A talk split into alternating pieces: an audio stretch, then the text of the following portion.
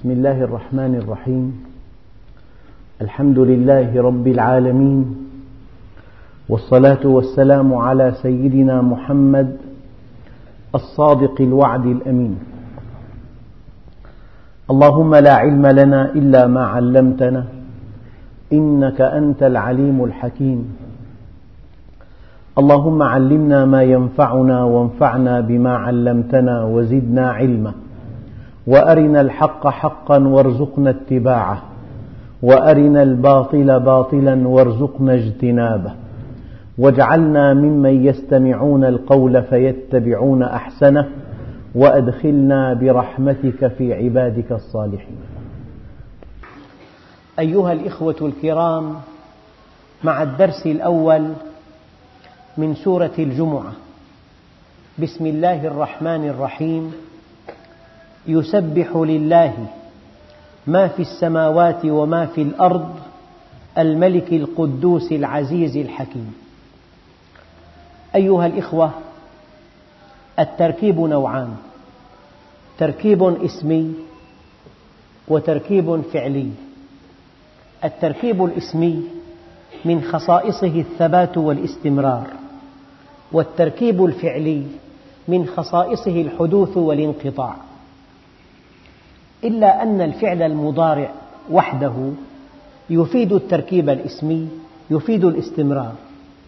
فقوله تعالى يسبح تسبيح دائم يسبح لله. وقد تحدثنا في درس سابق عن معنى التسبيح معان ثلاث في كلمة واحدة. التسبيح هو التنزيه. يجب أن تنزه الله عن كل ما لا يليق به. يجب أن نسبح الله أي أن ننزهه عن كل ما لا يليق به. ويجب أن نمجده أي أن نصفه بالكمالات التي تليق به. ويجب أن نخضع له. ما دام منزها عن كل نقص متصفا بكل كمال ينبغي أن نخضع له. علامة صحة التنزيه وعلامة صحة التمجيد الخضوع. فإن لم نخضع فالتنزيه ليس صحيحا. التنزيه شكلي. التنزيه أجوف. التنزيه غير صادق. يسبح لله. ما في السماوات وما في الأرض. السماوات والأرض تعبير قرآني عن الكون. الكون كله يسبح لله. إلا هذا الإنسان الغافل الذي سخر الكون خصيصا له. الإنسان الأول المخلوق الأول المكرم المكلف الذي سخر الله له الكون هو الغافل. أما وإن من شيء إلا يسبح بحمده ولكن لا تفقهون تسبيحه. الملك الملك هو المالك. المالك والحاكم. المالك خلقا والمالك تصرفا والمالك مصيرا. هو الذي خلق والأمر بيده وإليه المصير. هذه أوسع أنواع الملك. قل اللهم مالك الملك. يسبح لله ما في السماوات وما في الأرض الملك القدوس. من القداسة من التنزيه. يعني لا يقال للشيء مقدس إلا إذا كان كاملا. النقص يتناقض مع التقديس. أنت لا تقدس إنسانا إلا إذا ظننت فيه الكمال. أما إذا ظننت فيه النقص لا تقدسه بل تحتقره. فالتقديس يساوي الاتصاف بالكمال. ولماذا جاءت الملك القدوس؟ كم من مخلوق يملك وليس كاملا. وكم من مخلوق يتصف بالكمال لكنه لا يملك ضعيف. فإما أن تجد مخلوق كامل لكنه ضعيف لا يقوى على فعل شيء. وإما أن تجد مخلوق قوي يفعل كل شيء ولكنه ليس كاملا. ولكن الله سبحانه وتعالى بقدر ما هو مالك وقوي وقاهر وجبار بقدر ما هو حليم ورحيم وكامل. الحقيقة جمع صفات القوة مع صفات الرحمة شيء من أروع ما يكون. أنت مرتاح الذي تعبده قوي بيده كل شيء بيده كل أعدائك. أيام الأعداء يتبجحون بطائرات معينة بوسائل حديثة جدا. إذا عبدت الله حق العبادة فالله مالك كل خلقه. ملك. وإذا عبدته حق العبادة هو قدوس. كمال مطلق. رحمة. رأفة. شفقة. علم. لطف. عفو. مغفرة. حلم. هذا الله هذا هو الله عز وجل. الملك القدوس. بقدر ما هو قوي مالك ناصية الخلق بقدر ما هو كامل يحسن إليهم ويعفو عنهم. أما المخلوقين قد تجد القوي غير الكامل وقد تجد الكامل غير القوي وكلاهما لا يعجبانك القوي غير الكامل تحتقر أخلاقه قد تؤخذ بقوته لكن تحتقر لؤمه. أيام هؤلاء الذين يتبجحون الأقوياء في بلاد المغرب يتبجحون بقوتهم لكنك تحتقر تناقضهم تحتقر جحودهم تحتقر قسوة قلوبهم تحتقر ازدواجية المعايير التي يكلون فيها تحتقر أنانيتهم هم لشعوبهم يبنون أمجاد شعوبهم على شعوب الأرض. أقوياء جدا. يتملكون ناصية العالم لكن تحتقر لؤمهم وقسوتهم وانحيازهم وعنصريتهم. وقد تجد أناس طيبين تحب فيهم التواضع والأدب والسماحة والعفو والكرم لكنهم ضعفاء لا يفعلون شيئا. أنت لا ينتزع إعجابك إلا من جمع القوة إلى الكمال. يسبح لله ما في السماوات والأرض يسبح لله ما في السماوات وما في الأرض الملك القدوس العزيز الذي لا ينال جانبه العزيز الفرد لا مثيل له العزيز الذي يحتاجه كل شيء في كل شيء الحكيم المتقن لا ترى في خلقه من تفاوت حكمته مطلقة. كل شيء وقع وقع بحكمة مطلقة. ولو لم يقع لكان عدم الوقوع نقصا في حكمة الله. ولو وقع على نحو آخر لكان نقصا في حكمة الله. فالله عز وجل ذكر أربع صفات. قال يسبح لله ما في السماوات وما في الأرض الملك القدوس العزيز الحكيم. هذا هو ربنا. هذا الذي ينبغي أن نعبده. هذا الذي ينبغي أن نستعين به. هذا الذي ينبغي أن نفني العمر من أجله. هذا الذي ينبغي أن نمضي شبابنا في طاعته. هذا الذي ينبغي أن نضع إمكاناتنا عقلنا ومالنا وعضلاتنا ووقتنا في خدمة عباده.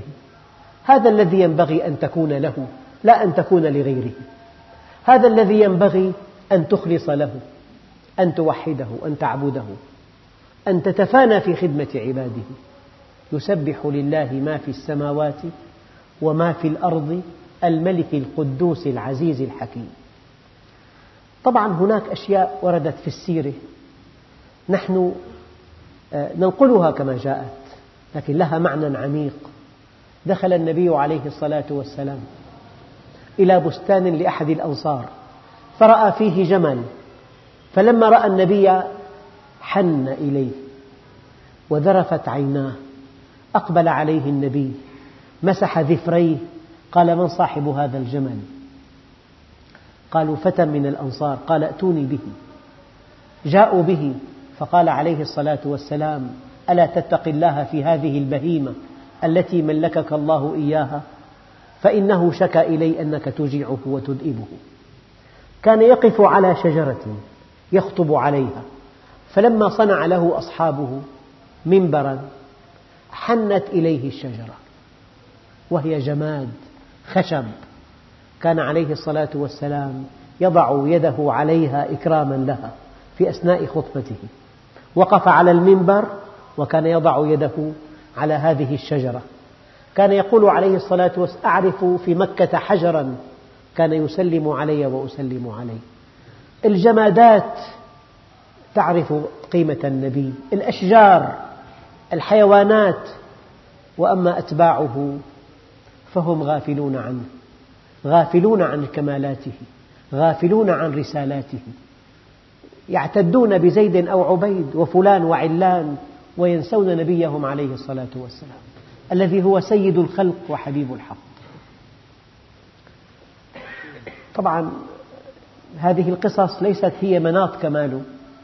كماله ليس له حد. دعوته شمائله علمه تربيته أخلاقه الوحي الذي جاء به القدوة التي كان آه، يجعلها نبراسا لنا. هذا الذي يجعل من هذا النبي هو المنقذ لأمته من بعده. هذه الآية تتكرر في أكثر السور التي حولها. تسبيح تنزيه تمجيد خضوع. السماوات والأرض الكون بأكمله. لمن تسبح؟ لله الملك القدوس العزيز الحكيم. الملك عنوان القوة والقدوس عنوان الكمال. فهو قوي كامل ذات كاملة. العزيز الذي لا ينال جانبه الحكيم المتقن لصنعته. كل شيء يقع في الوقت المناسب وفي المكان المناسب وبالقدر المناسب وفي الطريقة المناسبة. وليس في الإمكان أبدع مما كان. إذا كان هناك تساؤلات عما يجري في الكون من مشكلات من حروب من تسيب هذا كله بسبب أن هناك مخلوقا هو الإنسان. أعطي حرية الحركة. أودعت فيه الشهوات. أعطي منهجا دقيقا. فخرج عن المنهج بشهوته وهواه ومصلحته. فالفساد لا يكون إلا من مخلوق مخير يشتهي خرج عن منهج الله. هذا هو الفساد. أما كل مخلوق آخر كالجماد والحيوان والملك الذي خلقه الله وسيره هذا لا يفسد أبدا. أكبر دليل خلية النحل. خلية النحل فيها نظام معجز فيها دقة متناهية فيها نظام اجتماعي ليس في الأرض كلها مجتمع يرقى إلى مجتمع النحل ولا مجتمع النمل. السبب هو أن التكليف الاجتماعي الذي كلفنا الله به تكليف ومعنى تكليف أنه نفعل أو لا نفعل. أما النظام الاجتماعي في خلية النحل هذا أمر تكويني يعني ألزمها به. لما ربنا ألزم مجتمع من الحشرات بنظام اجتماعي كان فيه الإعجاز. يسبح لله ما في السماوات وما في الأرض الملك القدوس العزيز الحكيم. هو هو الله. هو الذي بعث في الأميين. الأميون هم الذين لا يقرؤون ولا يكتبون. هذا المعنى الأول. والأميون في نظر اليهود هم الأمم الأخرى.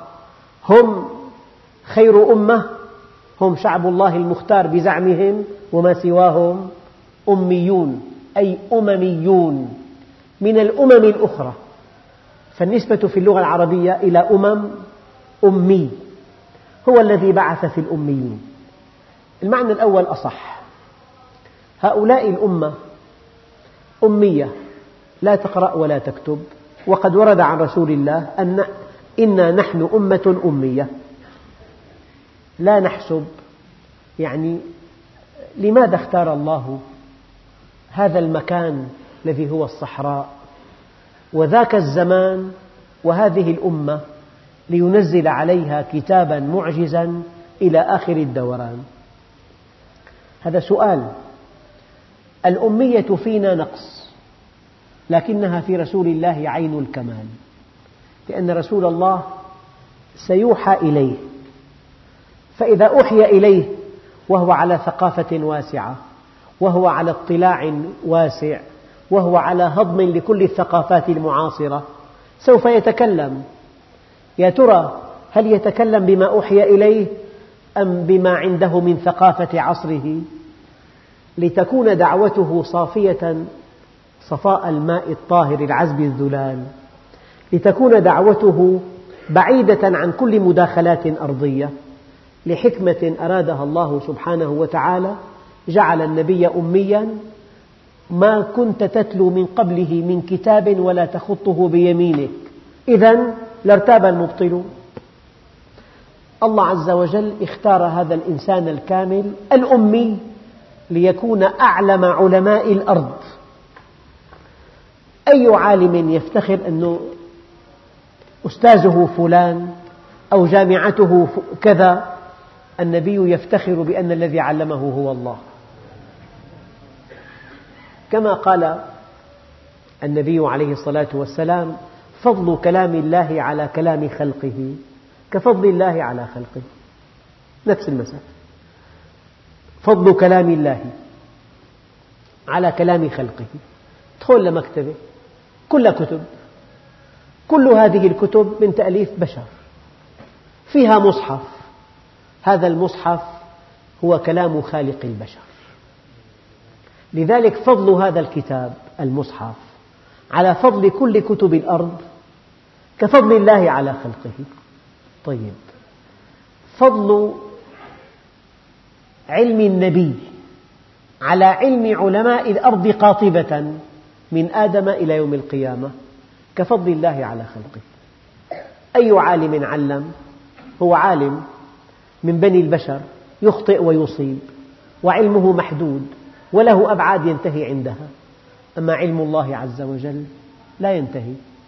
فالنبي أمي إلا أن الذي علمه خالق السماوات والأرض. إذا فاق بعلمه علوم الأرض. لذلك يا أيها الأمي حسبك رتبة في العلم أن دانت لك العلماء.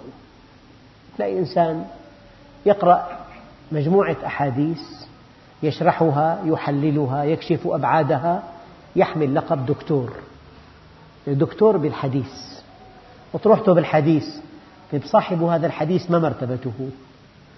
إذا كان الذي درس مجموعة أحاديث وشرحها وحللها نال لقب دكتور وهي أعلى مرتبة علمية. فهذا الذي قال هذه الأحاديث في كل شؤون الحياة. ولا ينطق عن الهوى إن هو إلا وحي يوحى. ما مرتبته العلمية؟ يا أيها الأمي حسبك رتبة في العلم أن دانت لك العلماء. فالأمية فيه عين الكمال. يعني مثل بدنا ننشئ مركز علمي راقي جدا. نختار أرض فلات صخرية نظيفة. أما لو اخترنا أسواق المدينة حيث الضجيج والازدحام والقاذورات والخلافات والمشاحنات هذا المكان لا يصح مكان لبناء معهد علمي راقي. فهذا فالوحي نزل على قلب إنسان طاهر نقي ونزل في أرض خالية. لا فيها حضارات لا فيها تداخل حضارات. مع الحضارات في تزوير في كذب في بهتان في مداخلات. في أشياء لا تحمد عقباها. أرض خالية. حتى العرب في, صحراء في صحرائهم كانوا على صفاء معين. طبيعة البيئة تفرض على أصحابها نوع معين من الصفاء. فالله اختار هذه الصحراء واختار هذه الأمة الأمية واختار هذا النبي الأمي ليكون النبي رسوله إلى آخر الزمان وليتنزل على قلبه القرآن ولتكون هذه الأمة البسيطة الأمية التي رعت الغنم تصبح قادة للأمم. أما أن تعود قادة للأمم هذا منوط بعودتها إلى الله واصطلاحها معه. أما إذا خلف من بعدهم خلف أضاعوا الصلاة واتبعوا الشهوات فسوف يلقون غيا. إذا هو الذي بعث في الأميين. أي في أمة أمية في بيئة صافية في بيئة بعيدة عن الحضارات بعيدة عن المداخلات بعيدة عن تصادم الأفكار. في بيئة صافية بعث فيها هذا النبي الأمي هو الذي بعث في الأميين رسولا منهم من جبلتهم من طبيعتهم من قومهم من لغتهم. أنه لو أن النبي ليس منهم لم تقم الحجة. لو أنه ليس من بني البشر لا تقوم الحجة. نحن بشر يا رسول الله. لو تعاني ما نعاني من شهوات لعذرتنا نحن بشر. لو تعاني ما نعاني من حاجات مادية لعذرتنا أنت لا تشعر بهذا. لكن النبي بشر. من بني البشر. يحس بما نحس. يغضب ويرضى ويجوع ويعرى. ويخاف ويطمئن. لولا أنه بشر تجري عليه كل خصائص البشر لما كان سيد البشر. هو الذي بعث في الأميين رسولا منهم منهم من طبيعتهم من خصائصهم من جبلتهم. هو الذي خلقكم من نفس واحدة. لولا أن النفس واحدة لما كان هناك تفاوت. يعني نحن متى نقول فلان الأول على جامعته؟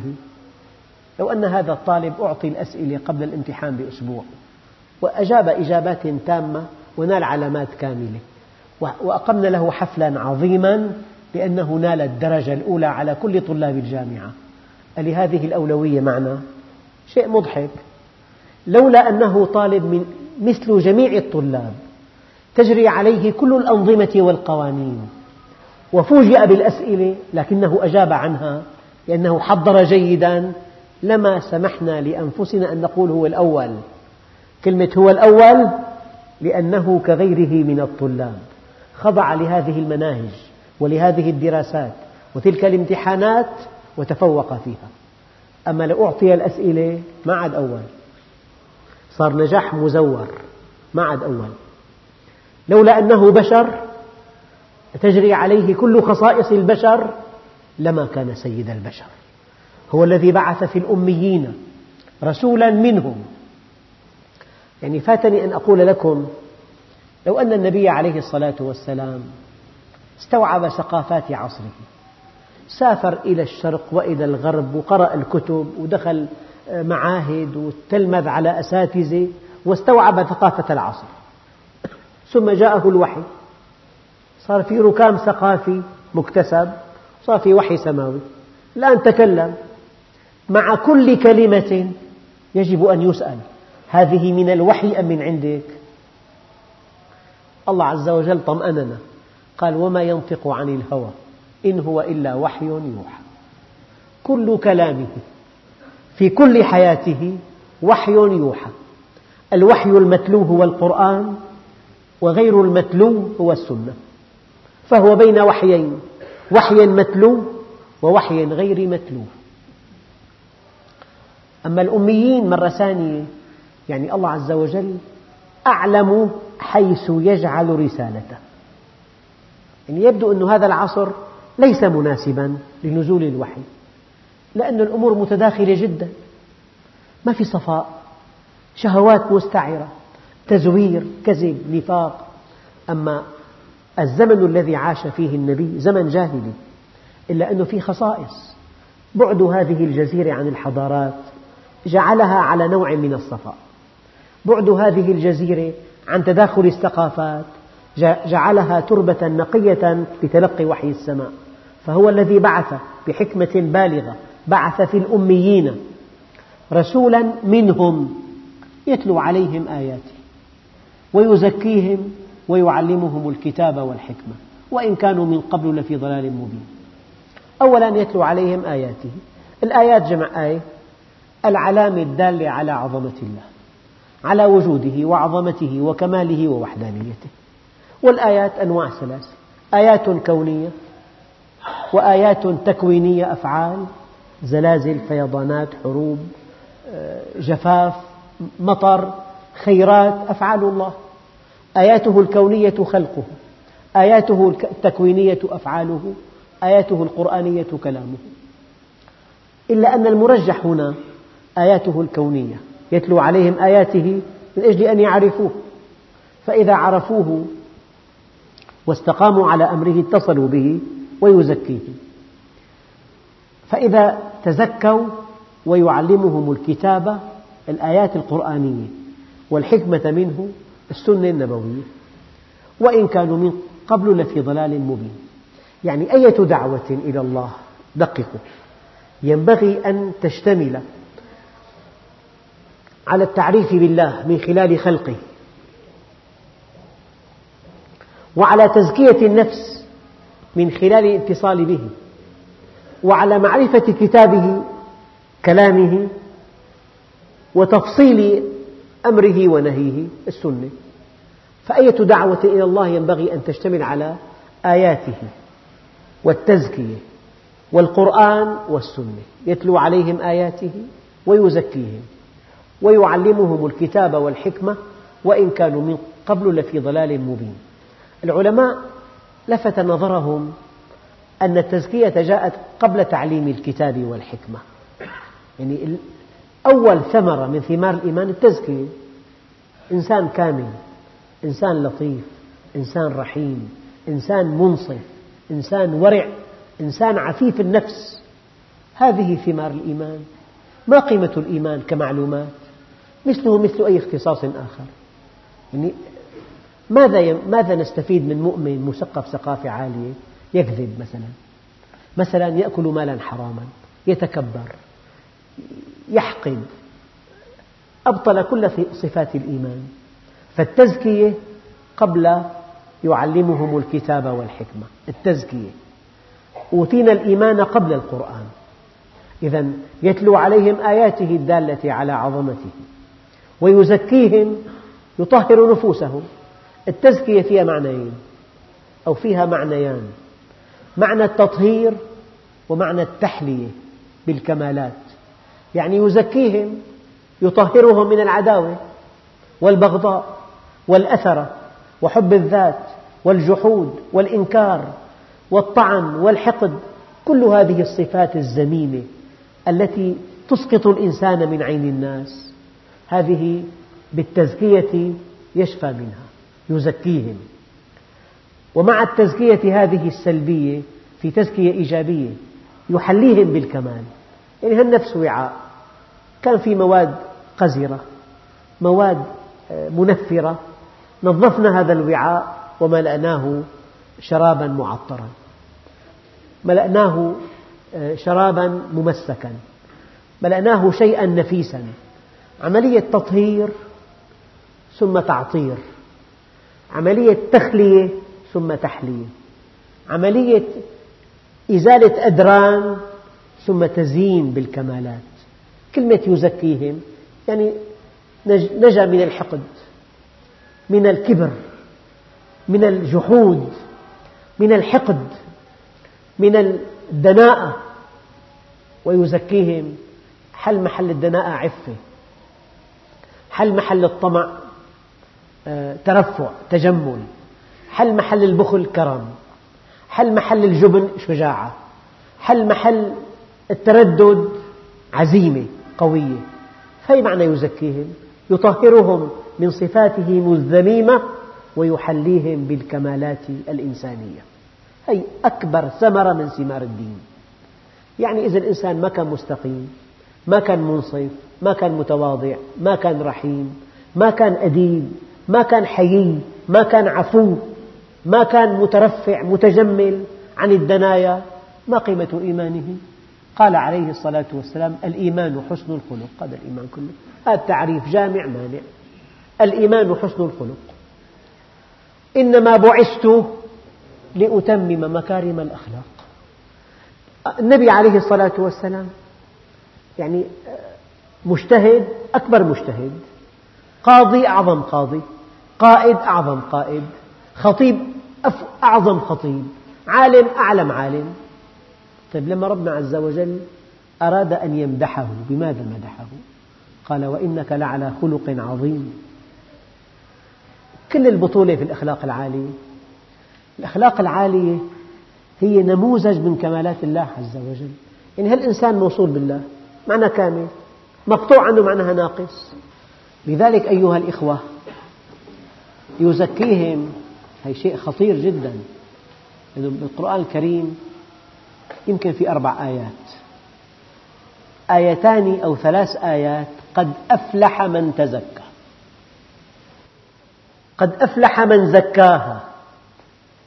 قد أفلح من تزكى وذكر اسم ربه فصلى. قد أفلح من زكاها. فالتزكية هي الهدف الأخير من خلق الإنسان. يعني يزكي نفسه لتكون مؤهلة لجنة الله.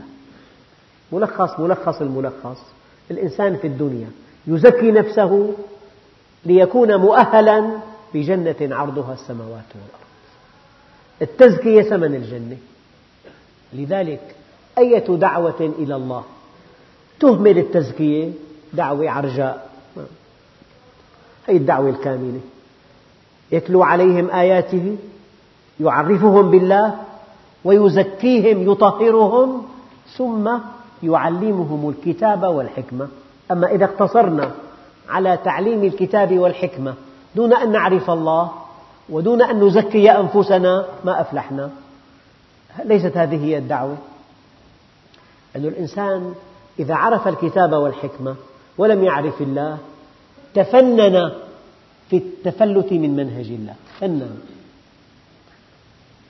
يضع قطعة ثوم في جيبه. يأكله يأكلها يوم الجمعة. إذا هو معفى من صلاة الجمعة. من أكل الثوم فلا يقربن مصلانا النبي نهانا. إذا كان ما عرف الله عز وجل وما زكت نفسه يتفنن في التفلت من منهج الله. يضحي بأثمن شيء لأتفه شيء. يبيع دينه بعرض من الدنيا قليل. يبحث عن المال من أي طريق من أي وجهة بأي ثمن دون أن يكون ورعا. فلذلك الدعوة إلى الله تحتاج إلى تعريف بالله وإلى تزكية النفس. وبعدها يعلمهم الكتاب والحكمة. أما إذا اقتصرنا على تعليم الكتاب والحكمة ولم نزكي أنفسنا لسنا مؤهلين لجنة الله. ومتى لم نزكي أنفسنا؟ معنى ذلك أننا لم نعرف ربنا. هذه دعوة هذا منهج هذا مبدأ. ركائز الدعوة إلى الله التعريف بالله من خلال خلقه أو من خلال أمره أو من خلال أفعاله.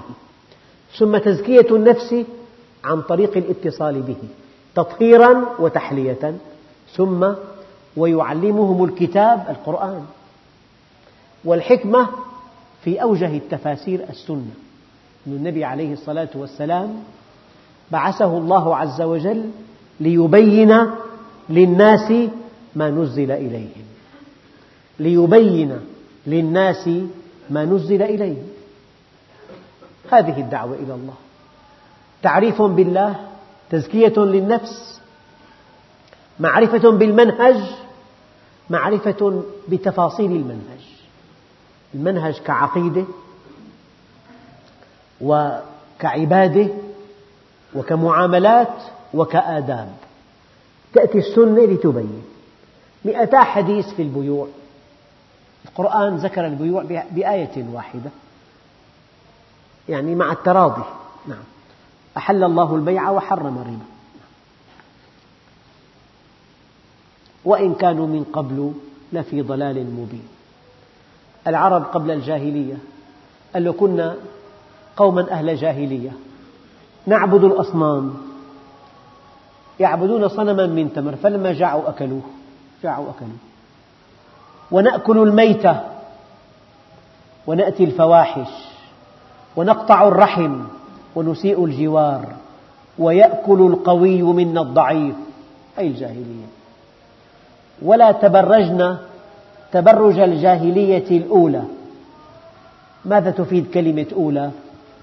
يعني في ثانية في جاهلية ما قبل الإسلام وفي جاهلية ما بعد الإسلام.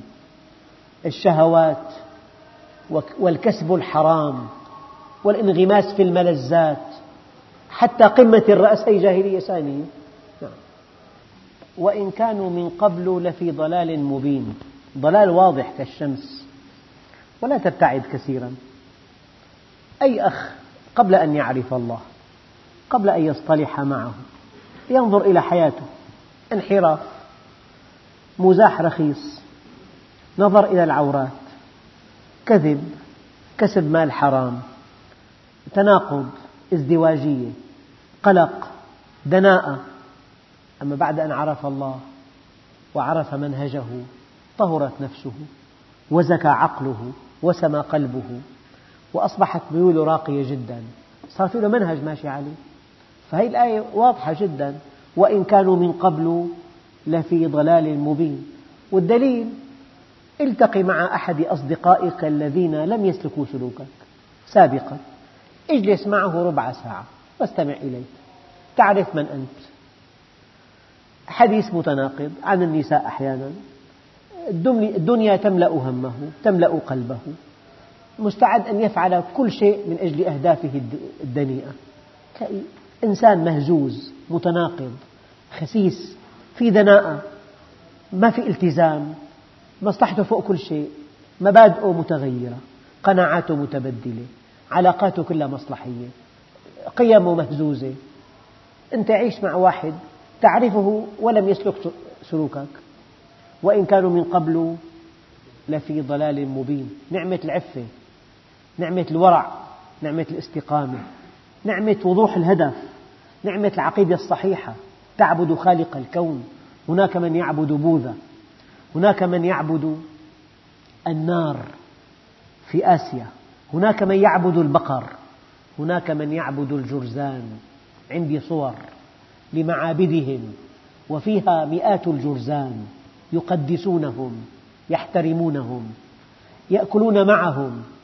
هناك من يعبد موج البحر هناك من يعبد الأعضاء التناسلية للرجال والنساء. وأنت تعبد الله خالق الكون وأنت على منهج الله. على منهج معجز. مهما تطورت الحياة لا يمكن أن يظهر شيء يناقض هذا المنهج. من عند خالق الكون من عند الصانع هذا المنهج. فلذلك وإن كانوا من قبل لفي ضلال مبين. منهج أساس الاختلاط. هذا عينه على هذه وهذه على هذا وخلافات وطلاقات تشتت أسر أنه خالفوا منهج الله عز وجل. أكاد أقول أتحدى أن تكون في الأرض مشكلة كبيرة إلا وراءها معصية كبيرة. ما من معصية إلا وراءها جهل فالجهل أعدى أعداء الإنسان. فلذلك أيها الإخوة وإن كانوا من قبل مد رجله قال من كان أشرف مني فليضربها. فقام إنسان وضرب له إياها عشر سنوات الحرب بين قبيلتين. طحنت الأخضر واليابس أي الجاهلية. بنت مثل الوردة يأخذها أبوها يحفر لها حفرة يضعها في الحفرة وهي حية ثم يردم عليها الرمل. وإذا الموءودة سئلت بأي ذنب قتلت. هذه الجاهلية. عشر رجال على امرأة. تحمل تختار أحدهم تقول هذا من هذا. فوضى جنسية غير معقولة. وإن كانوا من قبل لفي ضلال مبين. حجر يعبدونه. جاء ثعلب بال عليه. فكر. قال أرب يبول الثعلبان برأسه. معقول يعني؟ لقد ضل من بالت عليه الثعالب إله من تمر. فلما جاعت ود أكلت ربها. أي الجاهلية حروب طائشة. سفك دماء. يعني فخر فخر أجواف. يعني الشاعر معروف قال أنا الذي نظر الأعمى إلى أدبي وأسمعت كلماتي من به صمم. الخيل والليل والبيداء تعرفني والسيف والرمح والقرطاس والقلم. شعر, شعر هذا ليس جاهليا خرج من بغداد إلى إلى حلب ظهر له أعداء في الطريق فولى هاربا. قال له غلامه ألست القائل الخيل والليل والبيداء تعرفني؟ فقال له قتلتني قتلك الله. فعاد وقاتل حتى قتل. شو الجاهلية؟ أما الإسلام رفع هذه الأمة من رعاة للغنم إلى قادة للأمم. سيدنا عمر قال الحمد لله الذي أعزنا بالإسلام ومهما ابتغينا العزة في غيره أذلنا الله. مهما ابتغينا العزة في غيره أذلنا الله. وإن كانوا من قبل لفي ضلال مبين. قال وآخرين منهم. آخرين منهم لها معنيان. يعني أمة لم تكن وقت نزول الوحي جاءت بعدها أو أمة غير هذه الأمة ما حولها. وهذه من بشارات القرآن الكريم أن الإسلام سيعم البلدان وسيعم الأزمان. يعني اتسعت رقعته حتى شمل مليار ومئتين مليون مسلم الآن. وحتى استمر 1400 عام والإسلام يزداد شموخا. وآخرين منهم لما يلحق بهم وهو العزيز الحكيم. قال ذلك فضل الله. يعني إذا الإنسان الله عز وجل آتاه شيء من العلم. وشيء من الحكمة وأعانه على نفسه في طاعته. وذكر الله بلسانه ودعا إليه. هذا هو الفضل العظيم الذي لا يفنى إلى أبد الآبدين هذا هو العطاء الحقيقي. يعني الله عز وجل أعطى الملك لمن لا يحب. أعطاه لفرعون. وأعطاه لمن يحب لسيدنا سليمان. أعطى المال لمن لا يحب لقارون. أعطاه لمن يحب لسيدنا ابن عوف. ولكن الحكمة والعلم لم يعطهما إلا لمن يحب حصرا. ولما بلغ أشده واستوى آتيناه حكما وعلما وكذلك نجزي المحسنين. يعني إذا الله عز وجل سمح لك تسمع الحق وسمح لك تقتنع به وسمح لك تطبقه وسمح لك أن تدعو إليه هذا هو الفضل العظيم. لو كنت تملك أكبر شركة بالعالم في شركات أرباحها تساوي ميزانيات دول.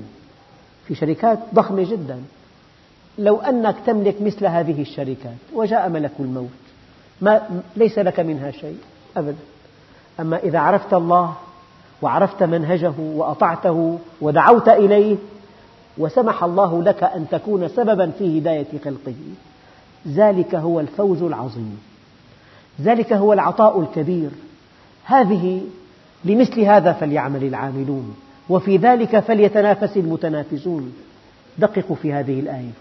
وآخرين منهم نرجو الله عز وجل أن نكون من هؤلاء الآخرين.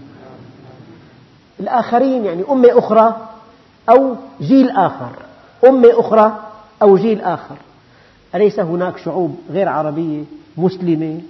إندونيسيا وحدها 150 مليون. تعادل إندونيسيا الأمة العربية بأكملها. ولم يأتهم سيف إلا التجار فقط إندونيسيا. الهند 750 مليون الهند فيها نصف مسلمين. الباكستان الأتراك وآخرين منهم لما يلحقوا بهم أمة أخرى أو جيل آخر. فنحن إن شاء الله لعلنا بالمعنى الثاني من الجيل الآخر لما يلحق بهم. وهو العزيز الحكيم ذلك فضل الله. يعني أنت تتعرف إلى الله من آياته وأن تزكي نفسك تطهرها من أدرانها تحليها بالكمال تعلمها الكتاب والحكمة. ذلك فضل الله. يؤتيه من يشاء فضله عميم. اختر هذا الفضل تنله لكن له ثمن. والله ذو الفضل العظيم. يعني إذا الإنسان استمع للحق دققوا أيها الإخوة في بشارة. ولو علم الله فيهم خيرا لأسمعهم. إذا سمح الله لك أن تستمع إلى الحق لقد علم فيك خيرا. بقي أن تطبقه. وبقي كما أرسلنا فيكم رسولا يتلو عليكم آياتنا ويزكيكم ويعلمكم الكتاب والحكمة. فاذكروني أذكركم. يعني مثل ما تعلمت علم. استمعت لدرس قله لزوجتك. استمعت لخطبة قل لإخوانك. لا تبقى ساكت. بلغوا عني ولو آية. كما أرسلنا فيكم رسولا منكم يتلو عليكم آياتنا ويزكيكم ويعلمكم الكتاب والحكمة. فاذكروني أذكركم. وإذا ذكرك الله عز وجل نلت كل شيء. ذكر الله لك أعظم بكثير من ذكرك له. ذكرك له تنتفع وتحفظ لكن ذكره, لك يرفعك إلى أعلى عليين. ذلك فضل الله يؤتيه من يشاء والله ذو الفضل العظيم. هذا هو الفضل العظيم. العظيم يقول لك هذا هو الفضل العظيم. لا تذهب بدرس. لا تزهد بمعرفة كتاب الله. لا تزهد بمعرفة سنة النبي. لا تزهد في عمل صالح. لا تزهد في الدعوة إلى الله. لا تؤثر مصالحك المادية على ذكر الله عز وجل لأنه من شغله ذكري عن مسألتي أعطيته فوق ما أعطي السائلين. هم في مساجدهم والله في حوائجهم. من شغله ذكري عن مسألتي أعطيته فوق ما أعطي السائلين. يعني أخ له عمل صالح له دعوة إلى الله. يخدم في دعوته وفي تعليمه القرآن. الله عز وجل أكرم إكرام قبل أسبوعين أو ثلاثة. شيء لا يصدق. مستحيل أن يصل إلى هذا عن طريق الوسائل والوساطات. الله عز وجل سميع بصير عليم. كن حيث يرضى عنك ولا تفكر في شيء. كن لي كما أريد ولا تعلمني بما يصلحك. أعلم ما يصلحك. لا تكلف خاطرك. تقول لي شو بدك. بعرف شو بدك. كن لي كما أريد. أنت تريد وأنا أريد. فإذا سلمت لي فيما أريد كفيتك ما تريد. وإن لم تسلم لي فيما أريد أتعبتك فيما تريد. ثم لا يكون إلا ما أريد. هذا قانون إخواننا التيسير والتعسير. ما في شيء أصعب من التعسير. كل ما سلكت الطريق مسدود.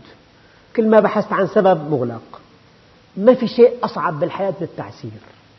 اللهم لا سهل إلا ما جعلته سهلا. بعملك بدراستك بوظيفتك بسفرك. أيام سفر يصير قطعة من الجحيم بأسباب تافهة. وأيام قطعة من النعيم.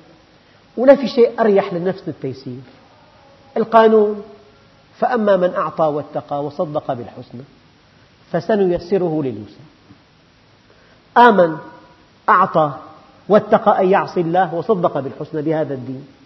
آمن واستقام وعمل صالحا. هذا معناه وأما من, من بخل امتنع واستغنى عن طاعة الله وكذب بالحسنى فسنيسره للعسرى. لأنه من تشعبت به الهموم لم يبالي الله بأي أوديتها هلك يعني بيذهب بسبب تافه. خبر مزعج صار جلطة ومات بسبب تافه جدا بمكان تافه بمناسبة تافهة. أما المؤمن غالي على الله عز وجل. حياته مقدسة. أما النبي, النبي الكريم الله عز وجل أقسم بعمره. قال لعمرك إنهم لفي سكرتهم يعمهون. فالإنسان على قدر استقامته وعلى قدر إخلاصه وعلى قدر محبته وعلى قدر معرفته وعلى قدر دعوته لله عز وجل يرتفع عند الله. ألم نشرح لك صدرك؟ ووضعنا عنك وزرك الذي أنقض ظهرك ورفعنا لك ذكرك. المؤمن كبير جدا عند الناس. وعند الله. أما هو صغير جدا في نفسه بنظر نفسه. إذا ذلك فضل الله هذا الفضل الحقيقي. لمثل ذلك فليعمل العاملون وفي ذلك فليتنافس المتنافسون. قل بفضل الله وبرحمته فبذلك فليفرحوا. فرح بهي ذلك فضل الله أن تعرفه وأن تزكي نفسك وأن تعرف كتابه وأن تعرف سنة رسوله. ذلك فضل الله. يؤتيه من يشاء.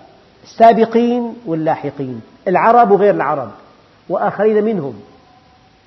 والله ذو الفضل العظيم. في درس آخر إن شاء الله مثل الذين حملوا التوراة ثم لم يحملوها كمثل الحمار يحمل أسفارا. بئس مثل القوم الذين كذبوا بآيات الله والله لا يهدي القوم الظالمين والحمد لله رب العالمين.